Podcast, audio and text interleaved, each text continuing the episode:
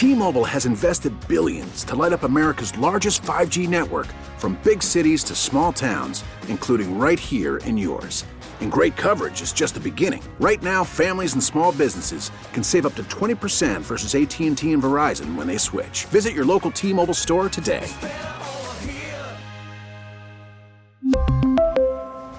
Plan savings with 3 lines of T-Mobile Essentials versus comparable available plans. Plan features and taxes and fees may vary. Worried about letting someone else pick out the perfect avocado for your perfect impress them on the third date guacamole? Well, good thing Instacart shoppers are as picky as you are. They find ripe avocados like it's their guac on the line. They are milk expiration date detectives. They bag eggs like the 12 precious pieces of cargo they are. So let Instacart shoppers overthink your groceries so that you can overthink what you'll wear on that third date. Download the Instacart app to get free delivery on your first three orders while supplies last. Minimum $10 per order, additional term supply.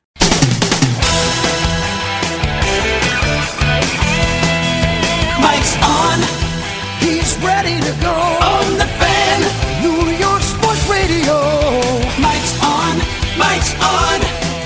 He'll get you the sports any way that he can. It's Mike Francesa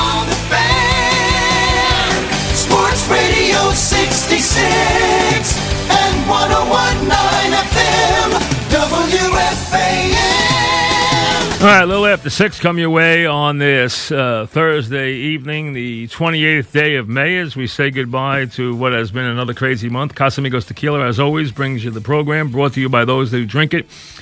On this uh, eh, kind of overcast, a little windy uh, Thursday, looks like there's some warm weather headed this weekend. Might get a little rain, then it should be pretty nice for the weekend as the temperatures start to kick up uh, near 80 degrees uh, on a day where we get another cancellation, that being the Boston Marathon, um, and that's after a long run, 124 years. So uh, that's now next in line. But as we inch a little closer here, the problems that a lot of us warned about for baseball are right there.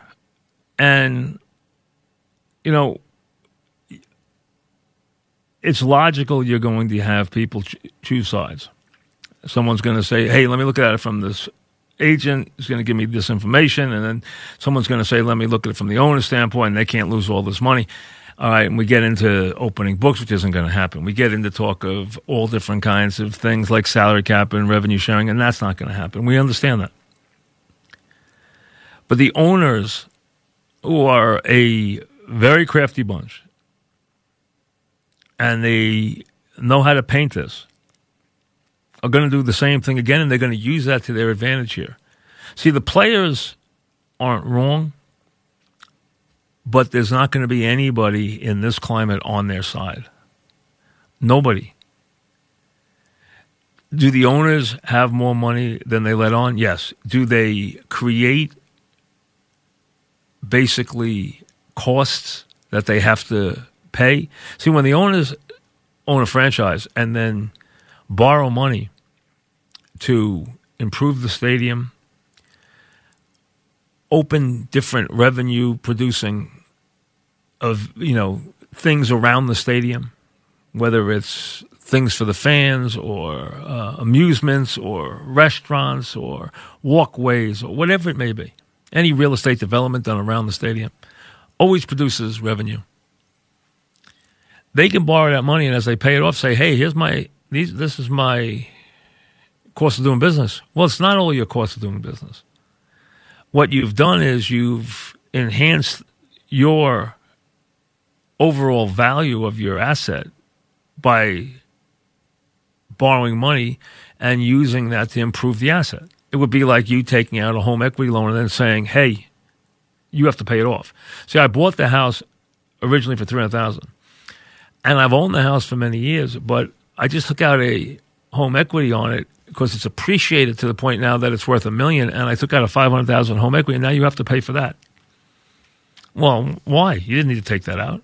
Well, yeah, because I had to do this, I had to do that, I had to put a new bedroom upstairs, I had to do this, I had to put a pool in the back, I had to do this, I had to do that. Same thing.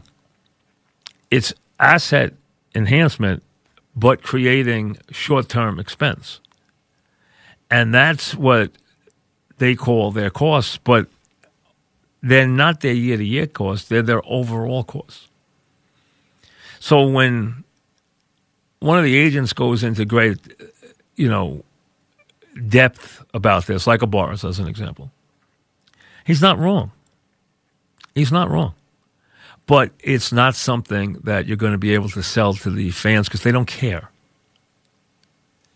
They don't want to hear that. What they hear is, oh, you can't play baseball for three months at seven or eight million dollars. There's 42 million people out of work, but you can't pay base baseball for three months, 82 games until next October for $8 million. And you're complaining. I would do that for, uh, and that's what the sentiment is. And the owners know that's there and they can't lose. So the players are between a rock and a hard place this time. Are they wrong in their economic fight? No, not on a basis of what's real long term and what's not. They're not wrong. I had somebody explain saying that to me today. Listen, you know, you got to understand. I said, yes, I, I, it all makes sense. Owners won't open their books up. Their franchises are worth a fortune. The Atlanta Braves, the one team that has to open their books up because they're owned by Liberty Media, made $476 million in revenue last year and 432 million the year before. All true. There's revenue streams that they don't even let the players even know about. You know, BAM Tech was something that they made a fortune on. They didn't give anything to the players. Of course not. Streaming, they won't give anything to the players. No.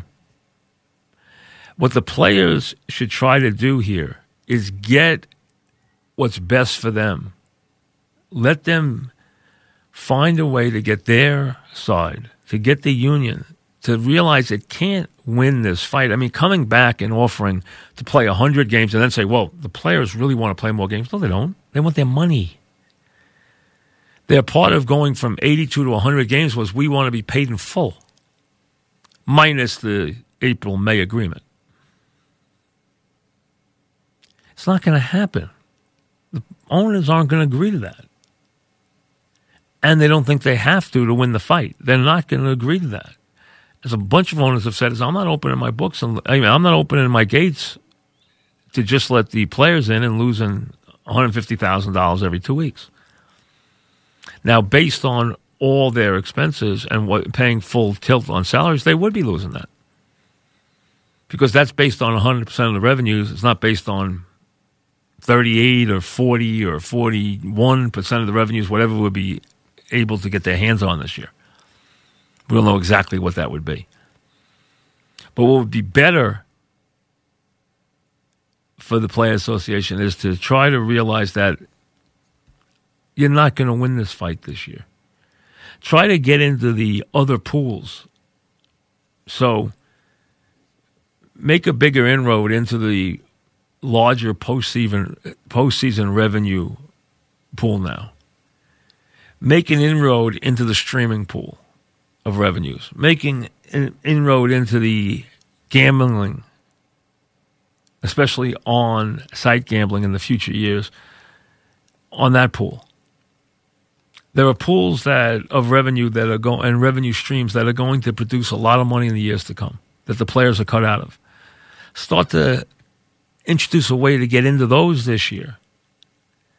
And I think the owners would allow that to happen if they could find a way to not have their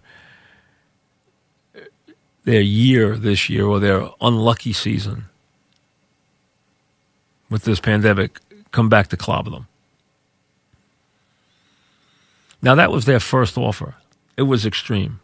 I'm sure they have one that's more to the middle, but it's not going to be, oh, we'll add 18 games a team and we want all our money. Well, that's not going to work. That's not going to fly. And if the players are adamant, like Scherzer said, that don't bother if we don't get all our money, well, then let's go home now and just stop talking about it. See you next season, hopefully. You're not going to have spectator sports for a while here in this country as we start to inch open, remember, we still aren't even open in our city yet. New York City is a week, two weeks, whatever, still away, maybe more from opening. We're only in phase one in a lot of areas, and we still have to wait to see what the kickback is as far as whether the virus kicks up in certain areas around the country. We have to wait and see if that happens. We'll know more in three, two or three weeks from now. And there's always the wait or the thought of what comes back when the cool weather comes back in November. What happens then? Because there's already been talk about that, which it may be lessening already because of the heat around the country, and now it's going to kick back up in November. Who knows? We don't know if that'll happen or not, but it could. So we might be a ways away from spectator sports and from sp- any spectator events, whether you're talking about concerts, movie theaters, Broadway plays, any spectator sport, where you crowd people into a building, elbow to elbow, row to row, thousand upon thousand. We are a ways away from that happening. We're probably, we will see a vaccination before we get back to those days. But that doesn't mean the sports can't go forward. It looks like the NHL will. Sounds like the NBA will. Now they have different, you know, they can pretty much say goodbye to their regular season, which the NHL already has. Say goodbye to almost all of it, which is what the NBA proposal seems to be. Baseball's trying to start a season and salvage a season. Not easy to do and obviously without a lot of its revenue. But at least being able to produce something in the way of revenue, helping out their broadcast partners, whether it's radio, whether it's cable, whether it's local television, whether it's national television. The tiers of broadcasting. Well, really, there's even more now because you can go from gambling to streaming all the way through every other level to radio to cable to over the air to network and realize there's money to be made in each step of the way.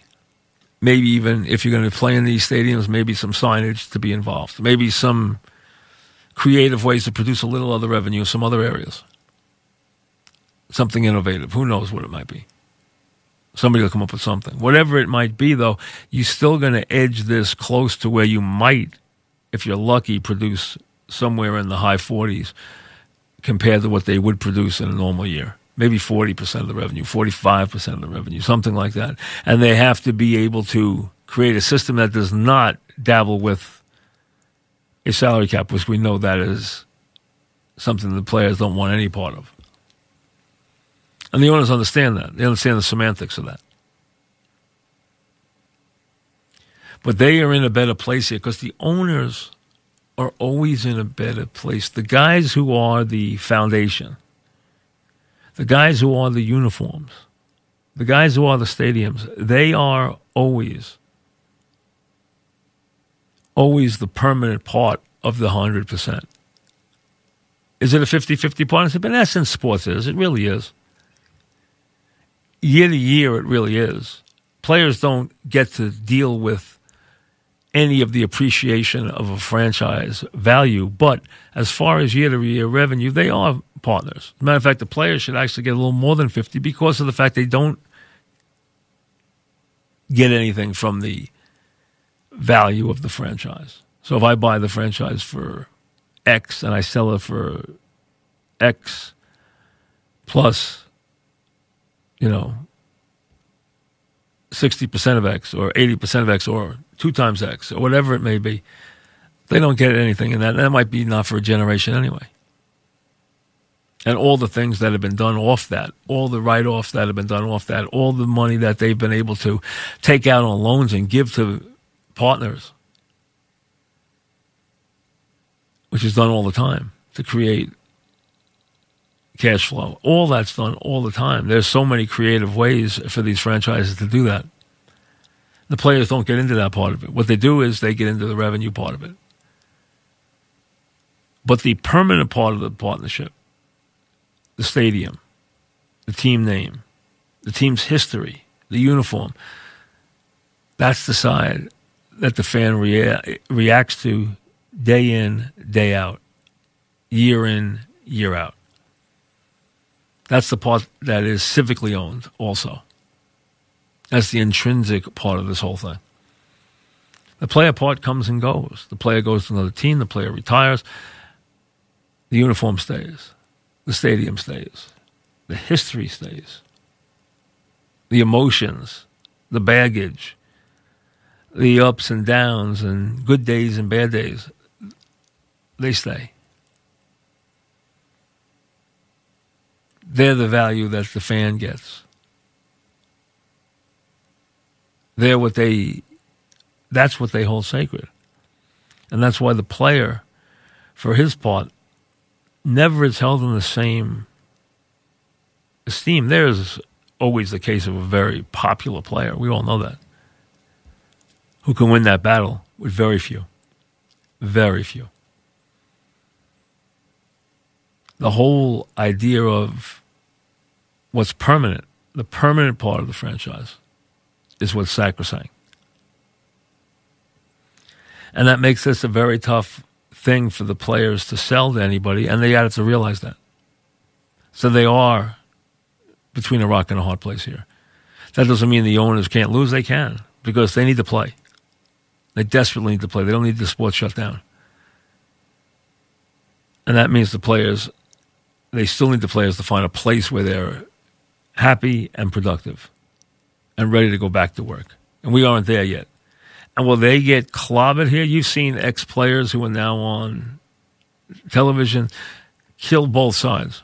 Of course they do. Would they have that opinion if they were still in the union, still playing? No, they wouldn't take that opinion. They're not in that anymore. So they have a different viewpoint. They have the viewpoint that we share. When we look at it as you greedy you can't play for this many millions of dollars after all the money you've made, after all the tickets I bought, after all this. Uh, that's the part that the player can't win. And nobody wants to hear about, you know, some rich player who can't play for X number of million this year and takes it as an insult and acts like you're basically that he's the victim when there's 40 million people out of work. And a lot of people you know, lining up on call lines to get food.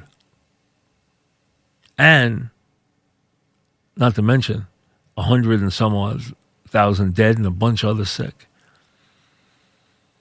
It's a hard sell from that standpoint. What they want is they want the game back. They want the game to have something to take away the thought of another day like they're going through right now. They'd rather have a couple hours to spend with their team. They don't want you to take that away from them, and they're not going to forgive you if you do. And they don't care what your plight is this year because they know that you have a gift and you live a life that they only dream about. That's why it's a very, very hard sell. Back after this. All right, we'll get to the calls in a minute, but first, a couple things. Number one, uh, every night we look at the date for the day in the career of uh, Bernie Williams and Mickey Mantle. Bernie's, this was uh, May 28, 95. And Bernie was off to a terrible start. I mean, he was dropped in the lineup. He was, after the day, he went one for two. He had a homer, knocked in a couple of runs. He was only had four homers, 14 RBIs, and was hitting 194. Now, on the season, he wound up with a pretty good season this was 95. One of the, not as good as some of the other seasons around it. 1882, 307. But he was hitting 194. His on base percentage was under three, it was 298. He was really struggling. He did it his fourth home run here, which was, you know, very light and only had 14 RBIs, which is not very good after playing two months of the season. So he was off to a very sluggish start, uh, but looking to start to come out of it a little bit. For Mickey, it was back to 1957 again.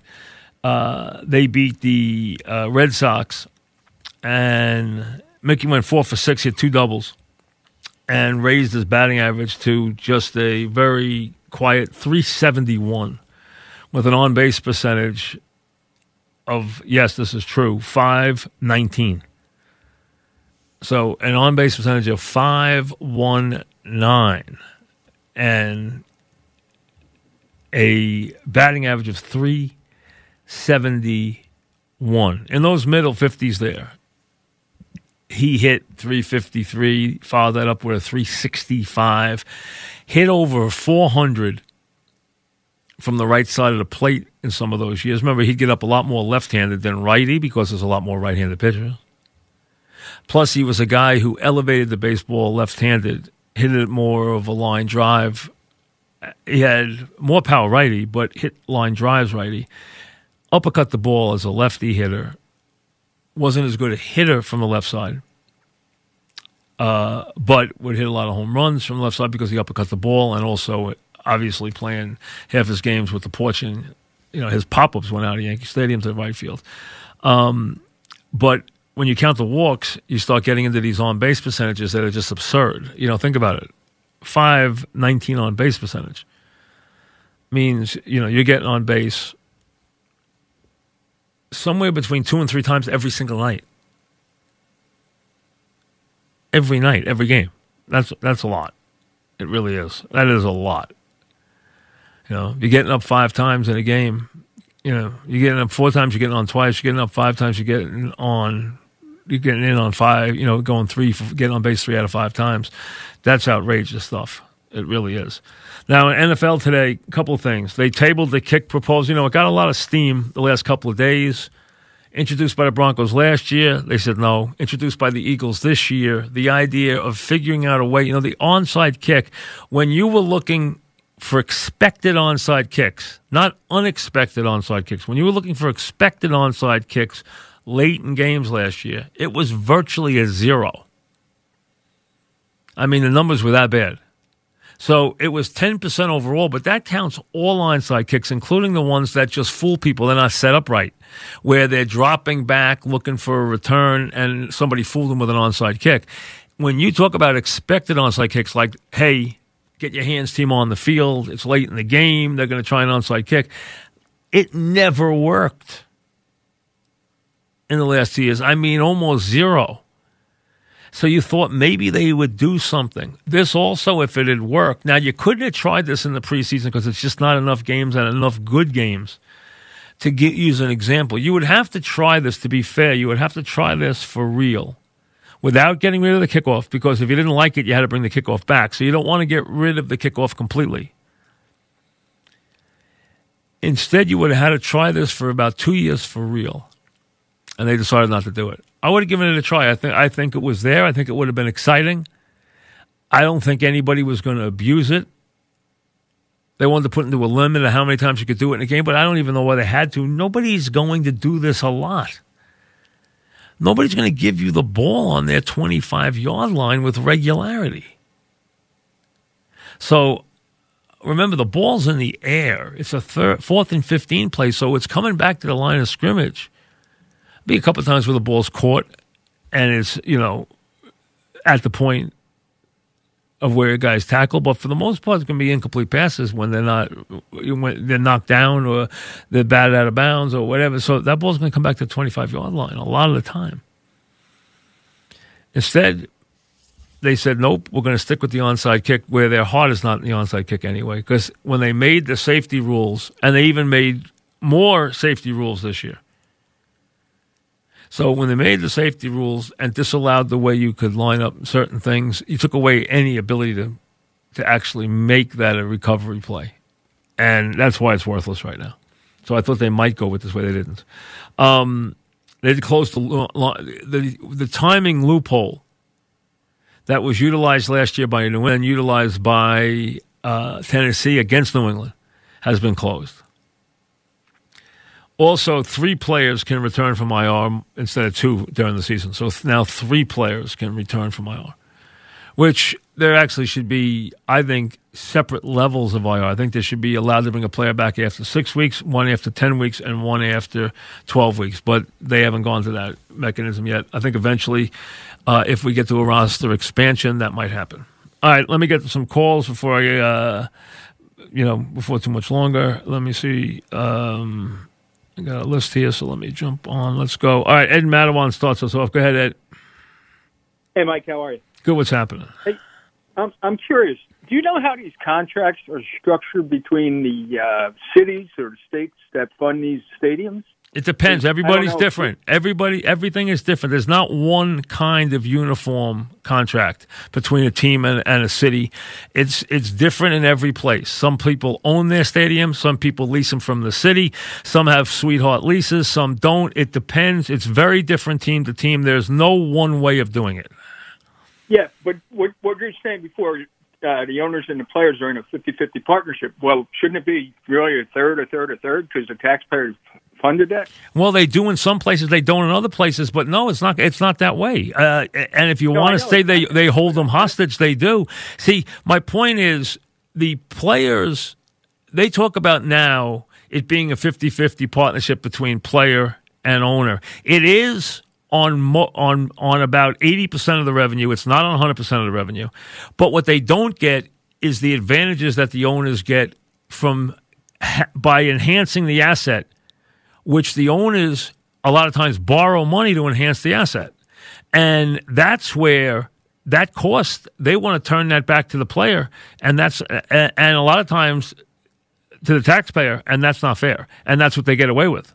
And it it happens in both places. So I, I understand your premise. It's not a bad one. Listen, I've been against, uh, I've been against any municipality being publicly funded uh, any stadium being publicly funded in professional sports forever. Thanks for the call, Ed, because these leagues have enough money, especially football and baseball, that they can lend the money to somebody who wants to build a new stadium in a city. That money should come from money that is lent from the players' union and lent from the league. Now, the league does give money to people. They do allow people. I think they uh, NFL does allow allow you to borrow 150 million dollars to build a stadium. So I, I think it's 150. It might even be more now. It used to be 150. Uh, but they should be more, and the players' union should be also lending money out of their uh, pension plan because it shouldn't be up to the cities to produce these stadiums, but they hold them hostage. They, how they always held them hostage was, hey, I'll move the franchise. You know, George used to say, oh, I'll move the franchise somewhere. He wasn't going to move the New York Yankees out of New York. What are you, crazy? He wasn't going to really do it. You could have called his bluff. He wasn't going to do it. But, you know, if he could get you to do something for him and get him to give you a sweetheart lease or jump through. So whatever team it was, oh, I'll move him somewhere else. Well, you know, everyone used that as a threat after the Giants and the Dodgers. And they obviously, you know, O'Malley, he was smart enough to jump to LA. He got a sweetheart deal in LA, and he actually found a pigeon in Horace Stoneham to come out with him, who signed a terrible deal in San Francisco. So uh, he needed someone else to play out there, so he dragged him out there, and he didn't make the money that O'Malley made. John in uh, Monmouth Junction, what's up, John? Hey, Mike, how you doing? Good, what's happening? Um, I wanted to ask. I know you were talking about the Braves and like they're public, so they have to announce the. Well, yeah, they're owned by Liberty Media. They're actually a public stock, so they're actually part of a. They're, that, so their money is actually the books are open for the Braves. Right. So my question is, what about the profit that they're making? Because isn't Right. a business valued on like the revenues minus well, the it's very tricky to get to a single profit number based on one year because a lot of times there are write-offs and there are loans that are over certain years. So I can get you the revenue. I can't get you the absolute profit that they made because there's things that they see. But the player's point would be we shouldn't be worried about that. We shouldn't be, your, your profit should be here's what you take in, here's what you pay us. The rest is profit. What you do with it is your business, but that's not what the teams do. The teams will use other things that they buy and they lease or they pay a uh, interest on loans that have them building things around the stadium or enhancing the stadium or doing different things and they will write that off against their profits. So all you can go with is revenue. And the braves revenue i think for 19 came out to if i remember right 476 million dollars which is a lot. But like to use your home equity loan example, right. it's similar. Like you take that home equity loan to improve your house. The bank will only give you a loan based on what you're making, your job. Say you lose your job. Wouldn't you then have to cut Yeah. costs because you still have to pay the bank? yeah but And it's different what the it's owners are saying. it's a little di- no it's it, it no, no look at it this way there's no there's no cutting the cost here's what what's going on here the owners have a fixed cost this year and a lot of it's from stuff that has nothing to do with the everyday business of baseball. That's what the players are saying. So don't include us in. And we shouldn't have to pay your expenses. Plus their other part, part is and this is actually a very good argument on their part. You don't when you make a big windfall when you make $200 million profit you don't say i had a great year. Here's an extra million dollars a player.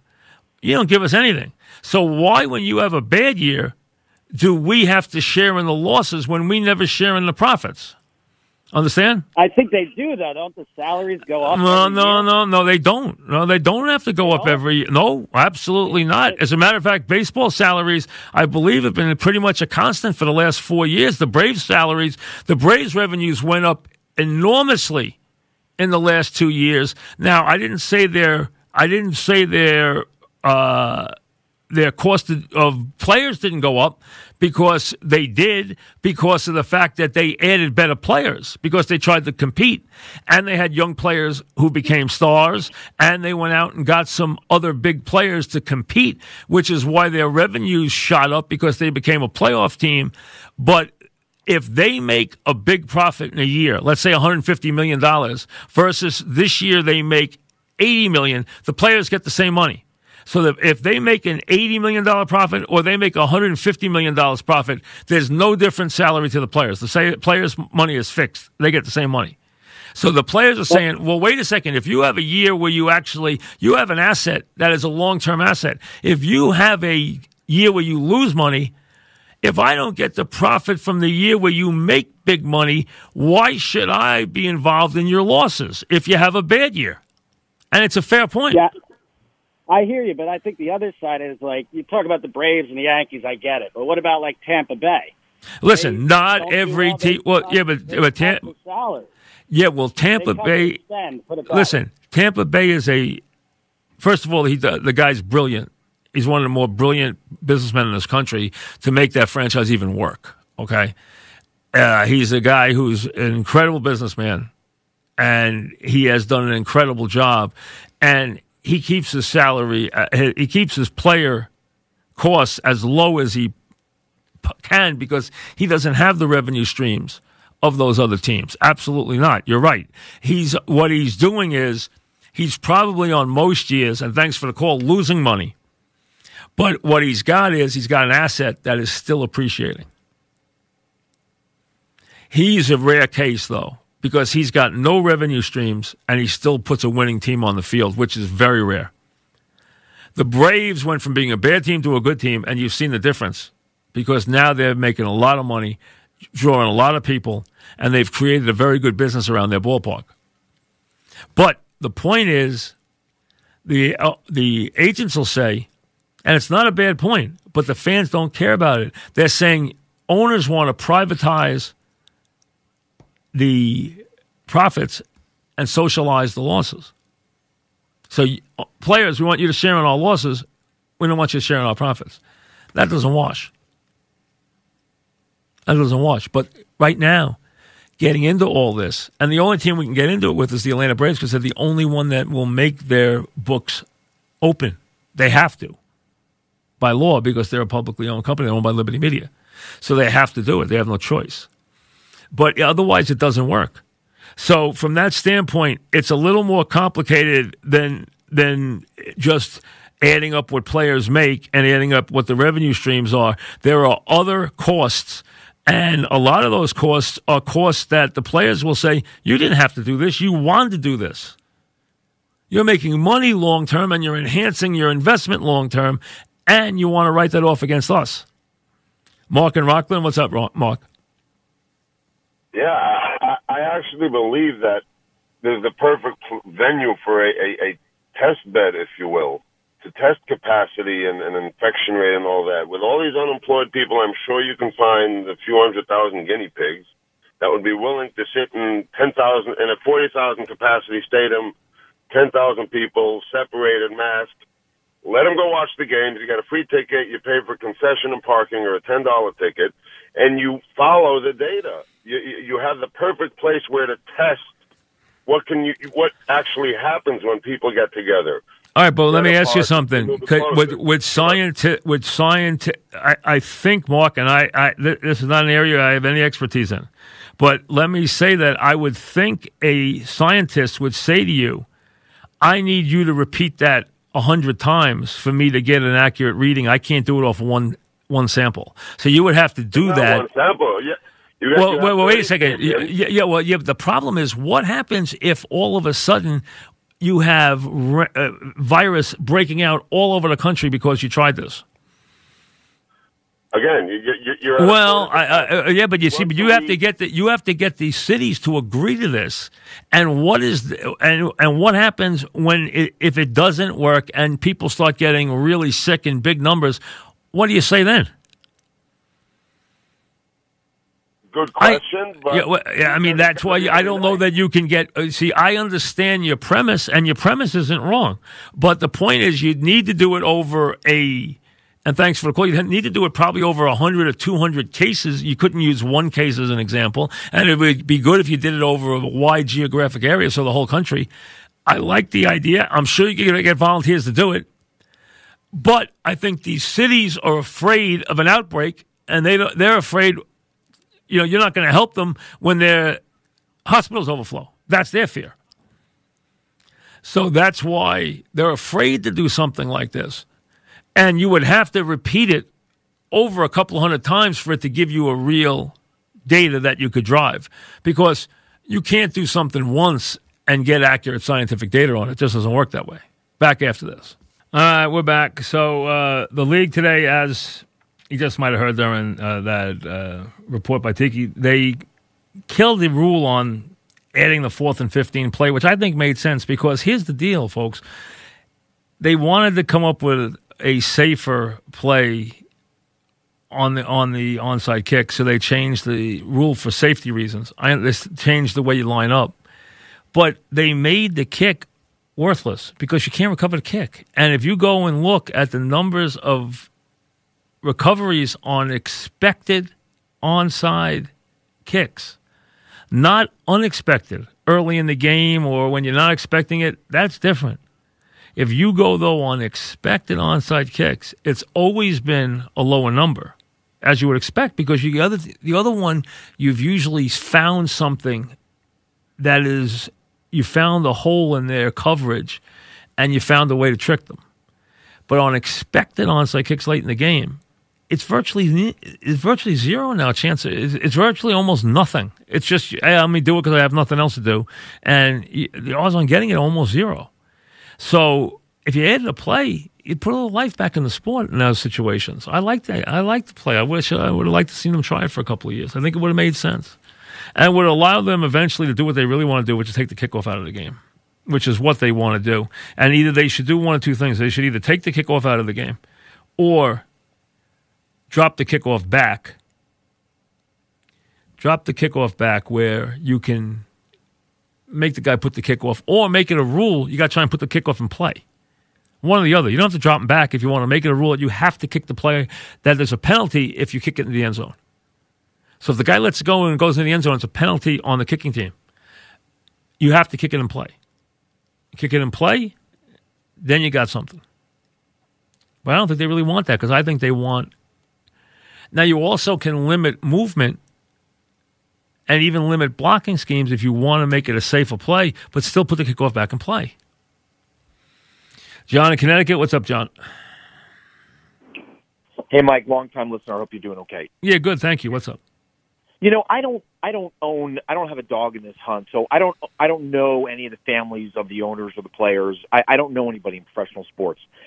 But the players are absolutely 100% in the right here. They should not take one penny less than their prorated per game amount. And I can understand why they want to play more games so they get paid more money. Because even though I'm not a socialist, I'm a capitalist, but billionaires have been taking advantage of the world economies and continue to do that at such an alarming rate of inequality. See, see I, I disagree, John, from this. I understand your premise.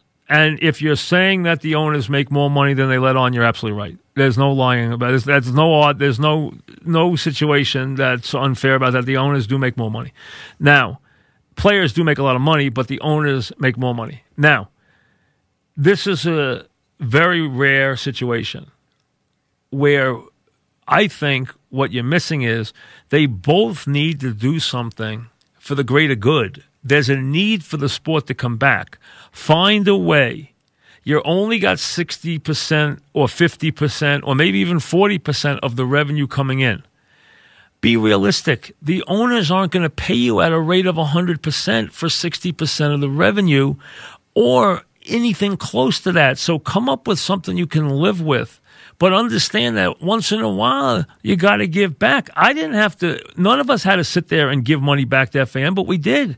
We did because it was the right thing to do right now this year. Because, eh, you know, it was a point where, yes, everybody has to do their part. So the owners should do their part right now, make them do their part and the players should do their part right now. So there should be some giving on both sides, and you should get the game on the field. I they might not, and I'm not asking the players to do all the giving. I think there has to be give on both sides. Both sides should sacrifice. And they should be able to get it done that way. And if they can't, shame on both of them. But I understand your premise of why you think the players are in the right. Uh, it's not about right or wrong here. It's about both sides understanding that this is a rare circumstance and they both have to do what's for the greater good. It's bigger than either one of them right now. That's what they're missing. Yeah, but Mike, Mike, the owners own the politicians in America, and so if you look back at 2004, the well, why are you making it about politicians right now? Though it's not about politicians. No, no, no it's, I'm not.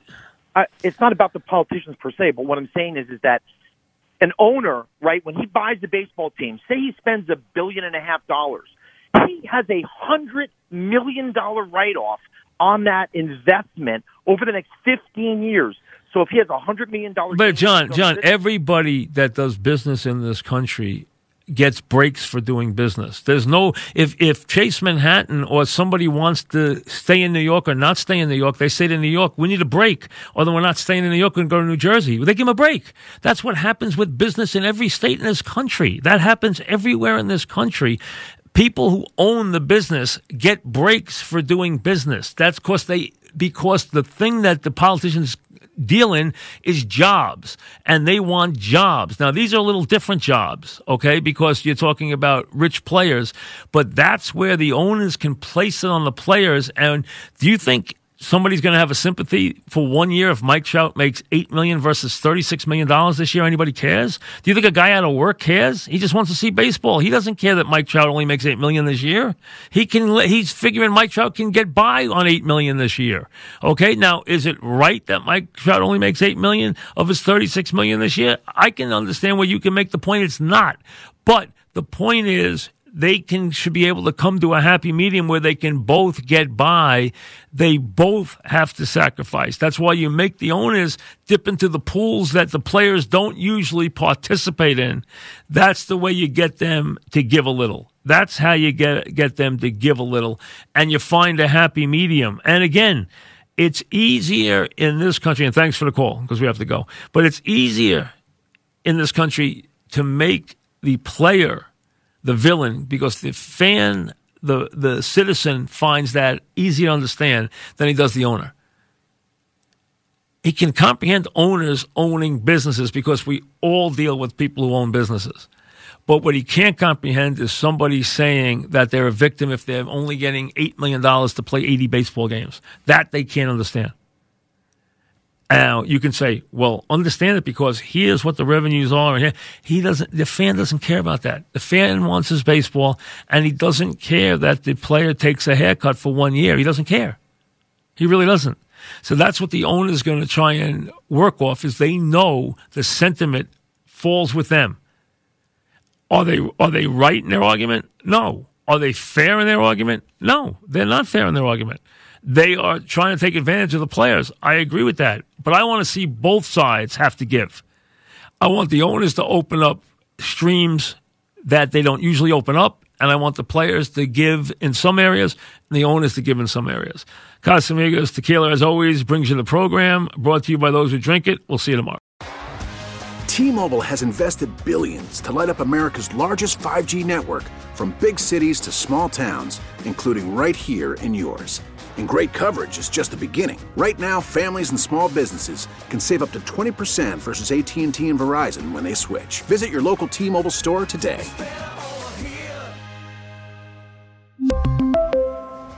Plan savings with 3 lines of T-Mobile Essentials versus comparable available plans. Plan features and taxes and fees may vary.